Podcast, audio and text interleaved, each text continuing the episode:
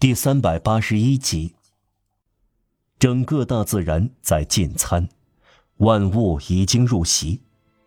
正是时候，蓝色的大桌布铺在天上，绿色的大桌布铺在地上。太阳照得亮晃晃的。天主招待普天下的盛宴，每个人都有自己的食品或糕点。野鸽找到大麻籽儿。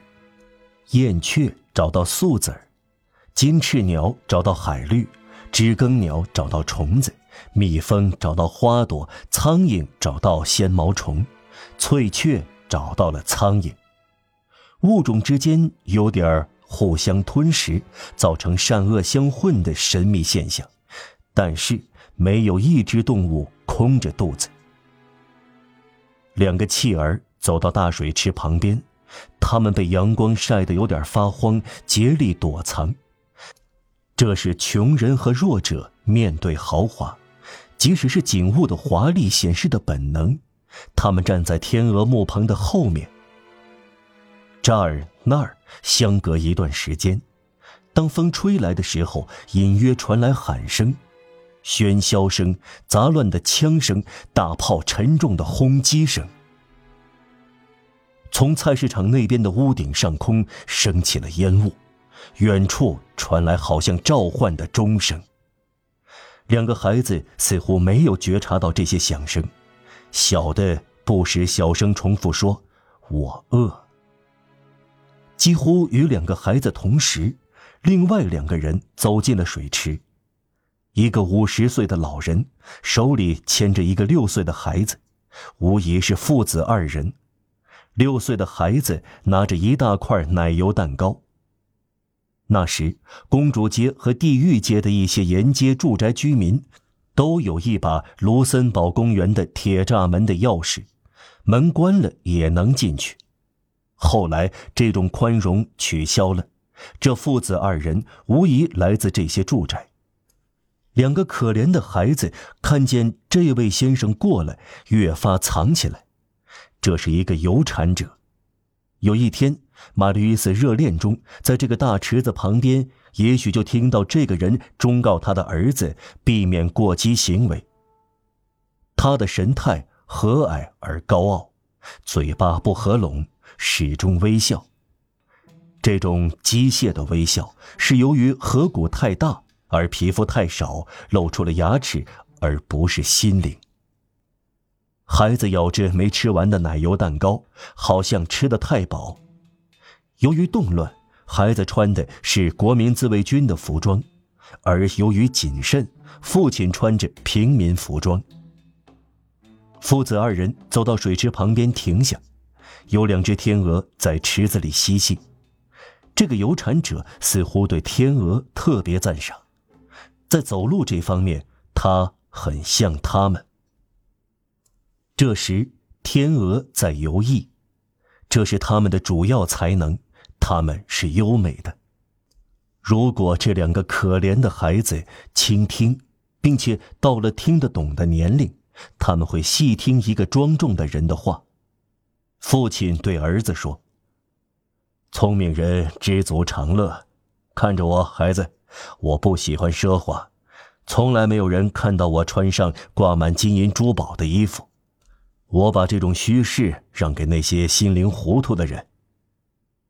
说到这里，来自菜市场那边深沉的喊声，随着钟声和喧嚣声的加剧爆发出来。这是怎么回事？孩子问。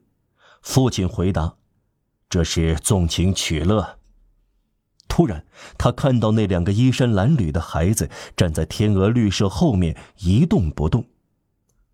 这是刚开始，他说。隔了半晌，他又说：“无政府主义进了这座公园。”儿子咬了一口奶油蛋糕，又吐了出来，忽然哭了起来。“你为什么哭？”父亲问。“我不饿了。”孩子说。父亲越发微笑。“用不着饿了才吃蛋糕。”我讨厌这块蛋糕，它不新鲜。你不想吃了？不想吃了。父亲向他指指天鹅，扔给这些长仆的家禽吧。孩子犹豫着，不想吃蛋糕了，但也没有理由给掉。父亲又说：“要有人道，应该同情动物。”他从儿子手中拿过蛋糕，扔到水池里，蛋糕掉在离池边很近的地方。天鹅离开很远，在池中央忙于觅食，既没有看到游产者，也没有看到蛋糕。游产者感到蛋糕有白白扔掉的危险，对白费劲儿激动起来，竭力像打电报一样把激动传过去，引起天鹅的注意。天鹅看到有样东西漂浮着，就像帆船一样掉过头来，慢慢的朝奶油蛋糕游去。那种端庄和怡然自得与白色动物相称。天鹅理解示意，有产者说：“很高兴表现出有才智。”这时，远处城里的喧闹声又加剧了，这回显得阴森恐怖。一阵阵风送来更加清晰的声音，这当吹来一阵风，更清晰的传来了战鼓声、喧嚣声、枪声、警钟和大炮阴沉的回应声。恰巧一片乌云猝然遮住了太阳。天鹅还没有游到奶油蛋糕那边。我们回家吧，父亲说：“有人在攻打杜伊勒里宫呢。”他重新抓住儿子的手，然后对他继续说：“从杜伊勒里宫到卢森堡公园，只有王位到贵族院的距离，这并不远。枪弹会像雨点一样落下来。”他望一下乌云，也许真的快下雨了。老天也掺和进来，王室的幼枝被定了罪。我们快回家吧。我想看天鹅吃奶油蛋糕，孩子说。父亲回答：“那会不谨慎。”于是他把小游产者带走了。儿子留恋天鹅，回过头去看水池，直到梅花形林荫道的拐角遮住了他的视线。但与天鹅同时，两个小流浪儿也接近了奶油蛋糕。它漂浮在水上，小的那个望着奶油蛋糕。大的那个望着游产者走开。父与子走进迷宫似的小径里，那边通往公主街方向树木丛生的层层的大台阶。一看不到他们，大孩子便赶快趴在水池圆形的边上，用左手攀住边沿，俯向水面，几乎要掉到水里。他用右手将小棒伸向蛋糕。天鹅看到有敌人，便赶快游动，而一快游，前胸的动作却有利于小渔夫。天鹅前面的水波推动起来，漾起的一圈圈波纹，轻轻地将奶油蛋糕推向孩子的小棒。当天鹅到达时，小棒也触到了蛋糕，孩子用力一拨，把奶油蛋糕拨过来，吓退了天鹅，抓住了蛋糕，便挺起身来。蛋糕弄湿了，但他们又饥又饿。